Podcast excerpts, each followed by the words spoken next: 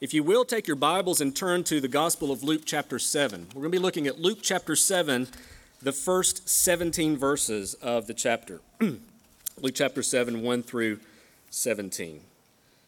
As you make your way there, I will begin reading there in Luke, chapter 7. I'm going to be reading in verse 1 all the way down through verse 17. So let's listen as we hear the word of the Lord. Luke, chapter 7, beginning in verse 1. We read, After he had finished all his sayings in the hearing of the people, he entered Capernaum. Now a centurion had a servant who was sick and at the point of death, who was highly valued by him. When the centurion heard about Jesus, he sent to him elders of the Jews, asking him to come and heal his servant. And when they came to Jesus, they pleaded with him earnestly, saying, He is worthy to have you do this for him, for he loves our nation, and he is the one who built our synagogue. And Jesus went with them. And when he was not far from the house, the centurion sent friends, saying to him, Lord, do not trouble yourself, for I am not worthy to have you come under my roof. Therefore I did not presume to come to you, but say the word, and let my servant be healed.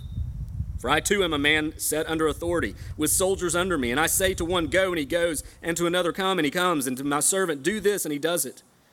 When Jesus heard these things, he marveled at him, and turning to the crowd that followed him, and said, I tell you, not even in Israel have I found such faith. When those who had been sent returned to the house, they found the servant well. Soon afterward, he went to a town called Nain, and his disciples and a great crowd went with him. As he drew near to the gate of the town, behold, a man who had died was being carried out, the only son of his mother, and she was a widow, and a considerable crowd from the town was with her.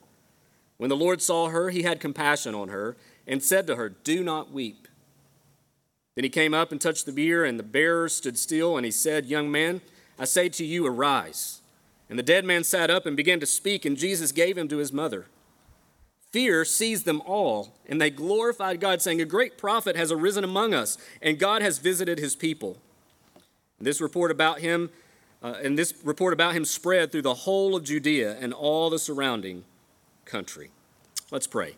Father, we thank you for your word. We ask now that you would give us understanding and insight into these verses in which we look at this day. Help us, Lord, to be changed by them for your glory and for our good. We pray in Jesus' name. Amen. Well, I know that some of you remember back in the day when you could you used to be able to go to a movie theater and watch a movie. I don't go to the movie that often, maybe four times a year or so, uh, but it's still something I, I, really enjoy. I enjoy going to, to the movie, to, to, to watching um, different movies. And it's one of those things where you go, it's one of the ways that a, a theater will keep you coming is by the seemingly never ending cycle of previews at the beginning. And there's usually a lot of them. There's usually a lot, usually so much that I've, I've made it through my popcorn before the movie even begins. But these previews are a way to generate anticipation for what's coming. And therefore, it keeps you coming back and coming back. Well, as we, as we make our way into Luke chapter 7 today, we continue to follow Jesus as he carries out his earthly ministry. In one way, these stories can be seen as a preview of sorts. Here in chapter 7, we have at least four interactions Jesus had with various people a centurion, a widow, Later on, we'll see next week John the Baptist, and then a woman who washed Jesus' feet. The first two that we look at this morning, including the centurion and the widow, are in essence healing miracles. These accounts tell us a lot about Jesus, what he's like. They tell us about the nature of his kingdom, even what we can expect. In some ways, these stories are like previews into the consummated kingdom that we will one day enjoy. They're here to preview, in a way, how we can be prepared to anticipate the fullness of God's kingdom and the realities that, that Jesus came to accomplish for us. We know that these stories are true. They're historical accounts of true events that took place. These healings really happened. This man raised from the dead happened.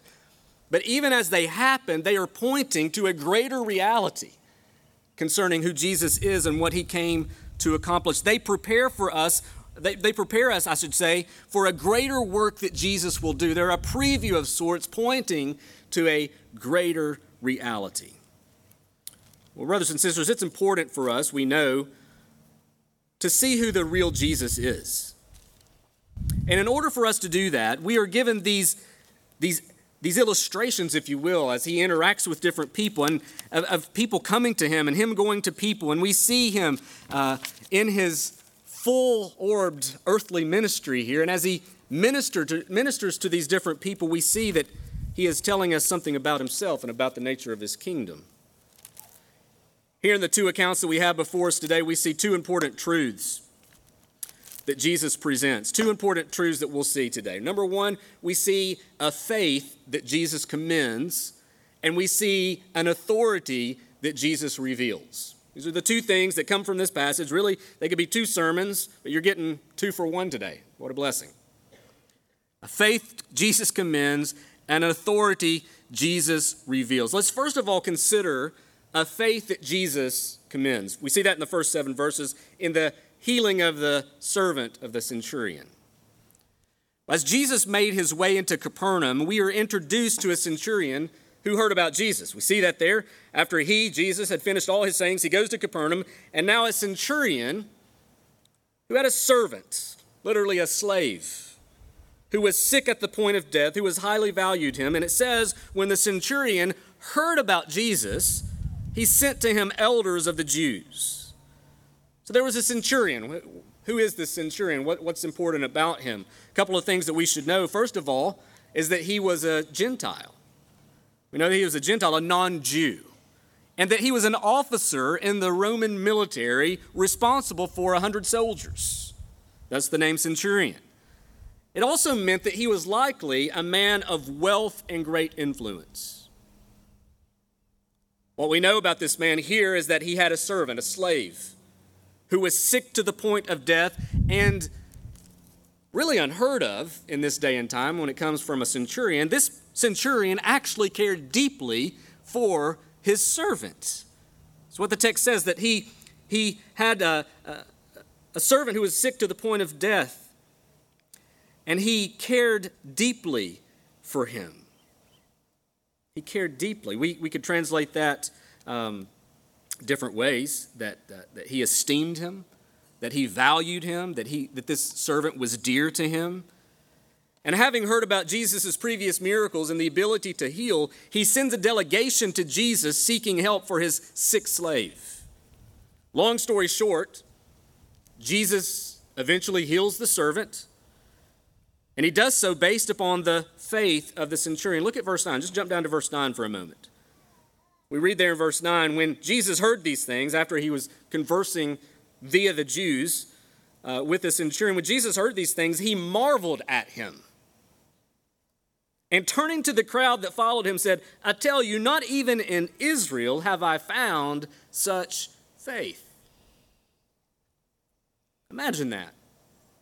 Jesus marveled at this man. He marveled at his faith.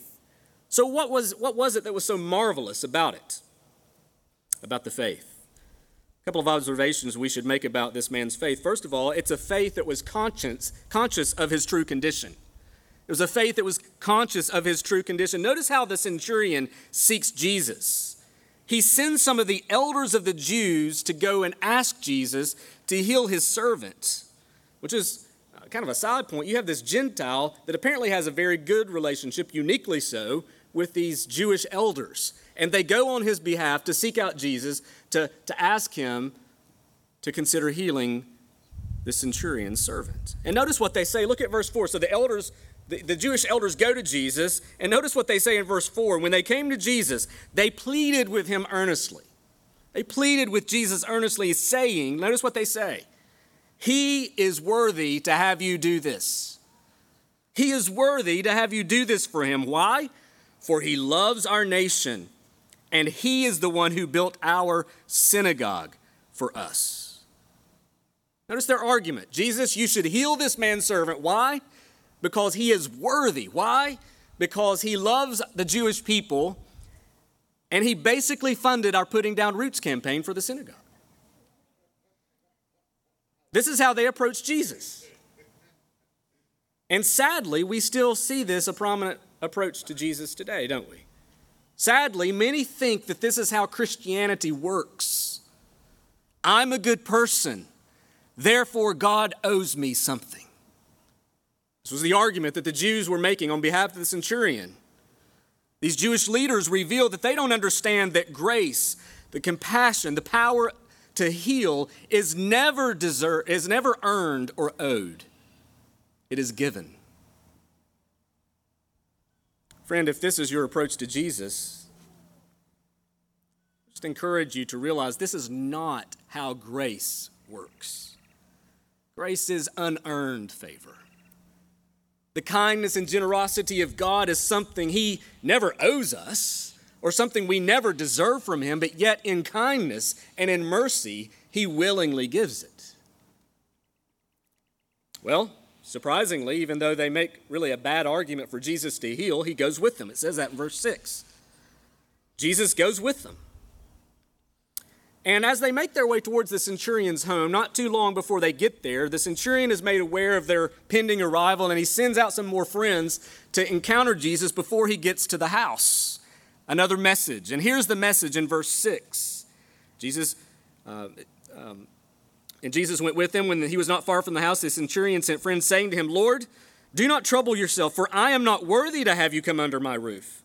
Therefore, I did not presume to come to you, but say the word and let my servant be healed. Brothers and sisters, notice the contrast. I am not worthy of you, the centurion says. Compared over to that which of the message of the Jewish elders. He is worthy to have you do this for him. The centurion's assessment of his condition, of his status, is I am not worthy for you to have you do this, not even for you to be in my home. He doesn't point to his favorable treatment of the Jews, which he apparently had a good relationship with. He doesn't point to his putting down roots contributions for the building of the synagogue. He doesn't point to anything good in him at all. The only thing he points out about himself is his own unworthiness. He was a man of wealth, a man of authority, a man of influence, and he offers none of that as a reason for Jesus to heal his servants. He's showing himself in Matthew's version of the Sermon on the Mount to be poor in spirit. He's humbled himself, realizing that he doesn't deserve anything coming from God, and yet he's pleading for mercy. Not based upon his good behavior, not based upon his good works. Brothers and sisters, if we are ever to come to Jesus as the one who can meet our need, it must always be that we come to him in humility. While it's likely the centurion didn't fully realize who Jesus was, he did know that he must have been blessed of God in some way. Must have been a great prophet. He must have he had heard of all of his miracles and such. And as he sought Jesus' help, he understood that God owed him nothing. And yet was placing all his hope on Jesus' authority and power to heal. And this is the kind of faith Jesus calls us to, isn't it? the kind of faith that recognizes the reality of who we truly are before God. Notice Jesus says it was a faith he had not even found in Israel. He marveled at this man, this man's faith. So, just again, an important word for us for how we approach the Lord. We don't come to Jesus based upon our good works, based upon our actions, based upon our deeds, as if God owes us something. Before God, we know that our righteousness is even like filthy rags. Centurion understood his true condition that, that God owed him nothing, and he comes in humility before him. Friends, when we come to the Lord, we do so in humility, recognizing that there is nothing worthy in ourselves to deserve God's favor and kindness, and we cast ourselves upon his mercy and power to be generous as he chooses. That's first thing that we see about his faith. It's conscious of his true condition. Second, it's a faith that's centered on Jesus. That's obvious, but I mean, we, we need to say it. All the way through this account, it's evident that the centurion's hope was resting not in himself, but upon Jesus. We heard, when he heard that, that, that Jesus was near, he sent to him. Look back at verse 7. Uh, therefore, he says, I did not presume to come to you, but say the word, and let my servant be healed. Notice the language he uses there concerning Jesus. He's recognizing the authority that Jesus has. He says, But say the word. You don't even have to be in my presence. I'm not even worthy of you being in my presence, not even worthy of you to be in my home. You just simply, you're so great, you're so powerful, you're so worthy. Just speak the word, and from a distance, you can heal him. And he's putting his hope, again, his hope is in Jesus. His hope was resting fully on the authority and power Jesus possessed. And yes, we know that Jesus marveled at this man's faith, but part, of the reason Jesus marveled was due to how clear the centurion was on what and who the object of his faith truly was. Friend, if you're going to exercise true faith, the kind of faith that Jesus commends, the kind of faith that Jesus marvels in, then it must be a faith marked with humility, and it must be a faith rooted and centered in the person and work of Jesus Christ. This must be central to our response to the work of God. And then, number three, it's a faith not only conscious of his true condition, not only centered on Jesus, but it's a faith that crossed social and ethnic barriers. The centurion was a Gentile. He was a man of position, of privilege, and authority, and yet he had faith. Notice Jesus' statement. Jesus points this out. He, he, he, he identifies this reality that this man is, that this gospel, that this work of Jesus, the power of Jesus, is crossing ethnic and social boundaries. He said, I don't even see this in Israel. He's recognizing this is outside of, of Israel. He's recognizing the distinction there. And I think here we see both ethnic and social boundaries didn't hinder, neither ethnic or social boundaries hindered the centurion from trusting Jesus, nor do these ethnic and social boundaries keep Jesus from going to the centurion. Friends, this is an account. This is just yet another statement, another account, another announcement that the hope we find in Jesus Christ transcends all boundaries that may exist in this world. The centurion is an illustration that Jesus came to reach all kinds of people, rich or poor, Jew or Gentile. Jesus doesn't refuse this man because he's a Gentile. He doesn't refuse him because he happens to be serving an oppressive regime. Ethnicity didn't bother Jesus. He responds to this man and marvels at his faith. Even a little slap in the face to the Jews. I don't even see this among you, my own people. Friends, it's a good word and reminder to us when we look at this account on whether or not we exclude others based upon their cultural social identity. Do we intentionally or unintentionally make distinctions as to whom we will serve and minister? As a gospel people, no such distinctions can be made. We certainly can't ignore the differences that exist in society, in the world, but we need to understand that even in those differences, they should never be gospel barriers. It's a word I think that we need to hear today in such a time marked by divisions. Do we, so, do we show partiality? Do we make assessments of who we will love and serve based upon whatever reason you want to come up with, based upon whatever barrier, based upon the neighborhood they live in, based upon their political affiliation, their skin color, on and on we could go? And my answer to that is I think we often do. It's often subtle, but I think we all have internal biases. I know I do, that often hinder who we speak to or who we serve, and that wasn't the way of Jesus. You see here with Jesus that he was able to cross ethnic, both ethnic and social barriers, and that is a good word for us to hear and see as we follow Jesus. But when you consider the centurion's faith, I think what we see here is, a, is, is the true expression of faith and humility and, and how it's available for all kinds of people. Notice the servant wasn't healed because the centurion was worthy. The servant wasn't healed because the centurion had some uh, good deeds to, to, to, to, to pose as, as the reason. Rather, the servant was healed because the centurion pleaded for grace through faith in Jesus Christ. Faith is the realization of our own unworthiness combined with wholehearted trust in the one who is worthy. And friend, I just ask you, do you possess that faith? Is that where your faith rests today? Are you trusting more in yourself and in what you think God may owe you or not owe you? Are you understanding, like the centurion understood, that I have nothing to give God except a mess? I have nothing to give God because I am an unworthy person, and, and even on my best day, it falls way short of God's holy standard. And I recognize that, and I just reach out to trust Jesus. I know He's my only hope and he is the one who can secure my, my relationship to God, and he's the one who has the power to do that.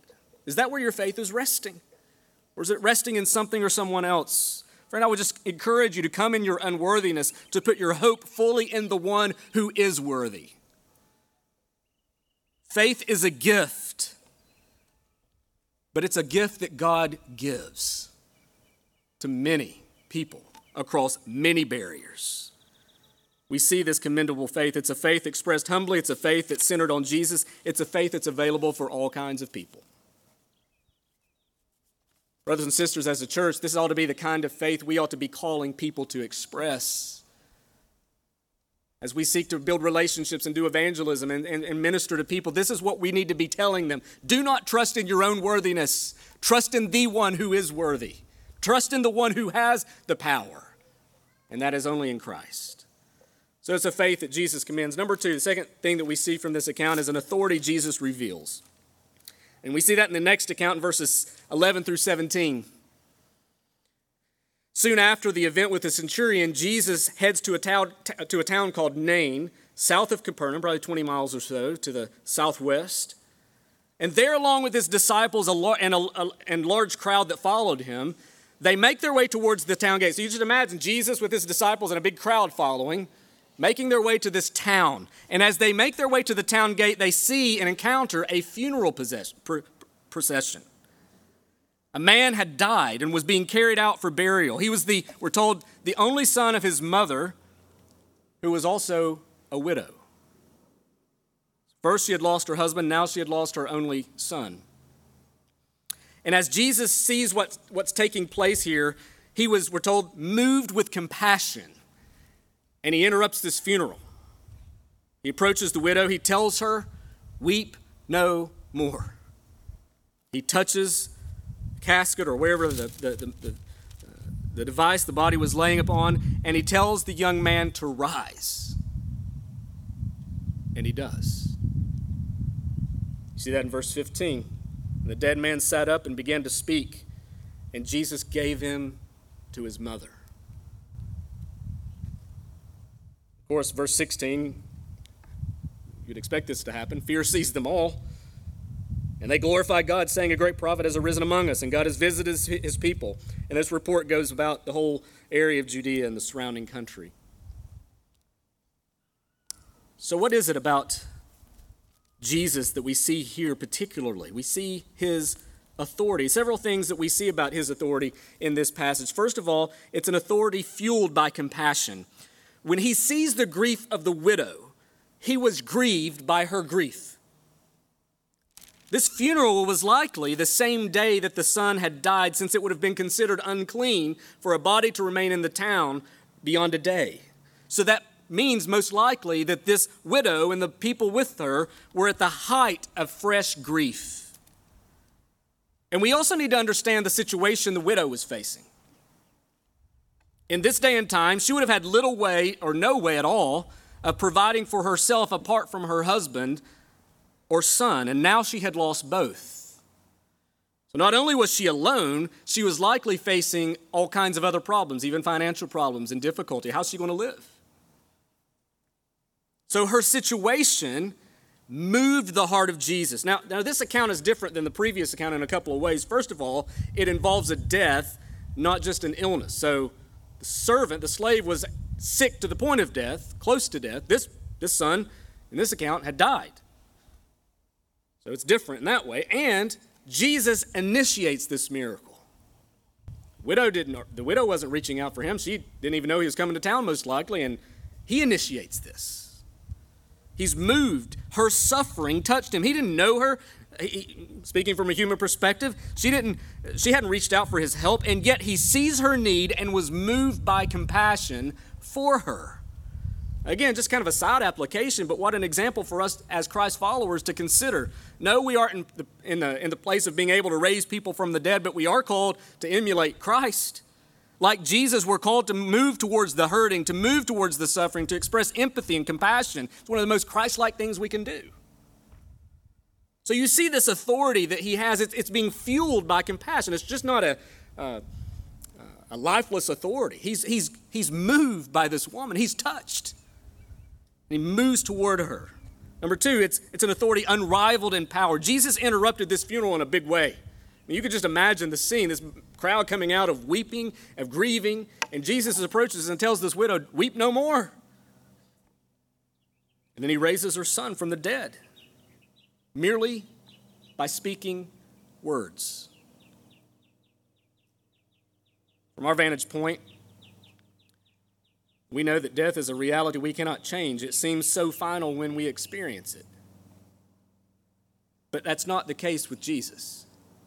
In these two accounts, he demonstrates that not only is he Lord of the living, he is also Lord over the dead. He has the authority to speak seemingly effortless words and give life. Friends, the greatest obstacle we all face is death. But in Jesus, it's no obstacle at all. The thing we see from this miracle is a foretaste of a greater reality. Because of sin, we all will face death. Yet Jesus is victorious over death. He died upon the cross himself. He died, he experienced death, and yet was raised from the dead, showing his victory and power to defeat it.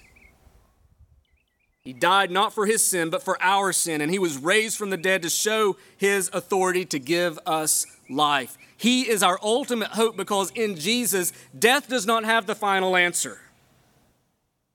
Following the raising of Lazarus from the dead, back in John 11, verse 25, Jesus says, I am the resurrection and the life. Whoever believes in me, though he die, yet shall he live. He's demonstrating that this is an unrivaled authority, an unrivaled power that he has, that he is Lord over death. Not just interrupting funerals, he's in the business of interrupting all of our funerals. He's going to raise us all because of his finished work, all who are in Christ. Third point about authority is that it's an authority that points to the future. As one writer put it, the miracle of raising this man from the dead is yet another commercial of what Jesus will do in the end. He was raised for our justification, and he will raise us new. As John describes the new heavens and the new earth, he says in Revelation 21, verse 4, He will wipe every tear from their eyes, and death shall be no more. Neither shall there be mourning, nor crying, nor pain anymore. Friends, Luke gives us this account not only merely to tell us a great story, from the past of how Jesus turned a funeral into a celebration. He records this because Jesus is the one who has the final word, not death. He is the one to whom we must look. He is the one to whom we must put our hope. He is the one who raises the dead and who will one day raise our bodies from the dead and transform us into his likeness forever and ever. This is the hope that we have. Yes, we see a faith that Jesus commends, but we see it's a faith rooted in Him because of the authority that He possesses. And He demonstrates that authority over life and death in these two accounts, and He shows Himself to be the one to whom all of us must look and all of us must put our hope. And friend, if you're here today or if you're watching via our live stream and you're not hoping in Christ, He is your only hope because He is the one who has all authority. He is the one who can raise the dead and cure the sick and, and, and give sight to the blind. And all of these are physical things that he did, but they point to spiritual realities as well. He can give sight to the blind. He can raise the dead, dead hearts that are enslaved to sin, and he can make you new. And for all those that he does that for, he will raise you new when he comes again. Well, friends, one of these days we may make it back to the movie theater and the previews will scroll again. But the best preview that you will ever see is recorded for you right here in Scripture. You don't have to wait. It's not something made up in Hollywood for your entertainment, it's a message sent from heaven for your eternal life. Luke 7 is a foretaste, a preview of the day when all of us in Christ will be restored again. All our sickness and all our death will be no more. And the one who secures that is Jesus. Is he the object of your faith? Is he the foundation of your hope? Or are you looking to something else? And Luke tells us where we must look. So let's do that. Let's look to Christ. Let's trust in Him and let's find our great lasting hope rooted and found in Him alone. Let's pray together. Father, we thank you for this word and this inspired word that you give us to show us the truth of who Jesus is. We thank you, Father, that you reveal to us through these true accounts of healings and resurrection true realities, but Lord, true realities that point to a greater reality of who Jesus is and, and what his kingdom is about. Father, my prayer today is that you would instruct us by it, but Lord, that you would move us, that you would move our hearts, and that you would cause our eyes to behold these wonderful, glorious truths of who you are. Father, thank you for giving us this word. Thank you for reminding us about what faith is for instructing us as to what genuine faith looks like and how we can be responding to the truth of who Jesus is. Thank you, Father, for showing us the reality of who Jesus himself is and what he came to do. Father, my prayer today is that we would be a church known for where our hope rests, that we would be a church known for where our faith is centered, and that we would be a church known for communicating that glorious news about who Jesus is to all our community and beyond. So, Father, we just thank you for this word. We thank you for these reminders today. Encourage us by it, strengthen us by it, transform us, confront us, call us to faithfulness, Lord, we pray. In Jesus' name, amen.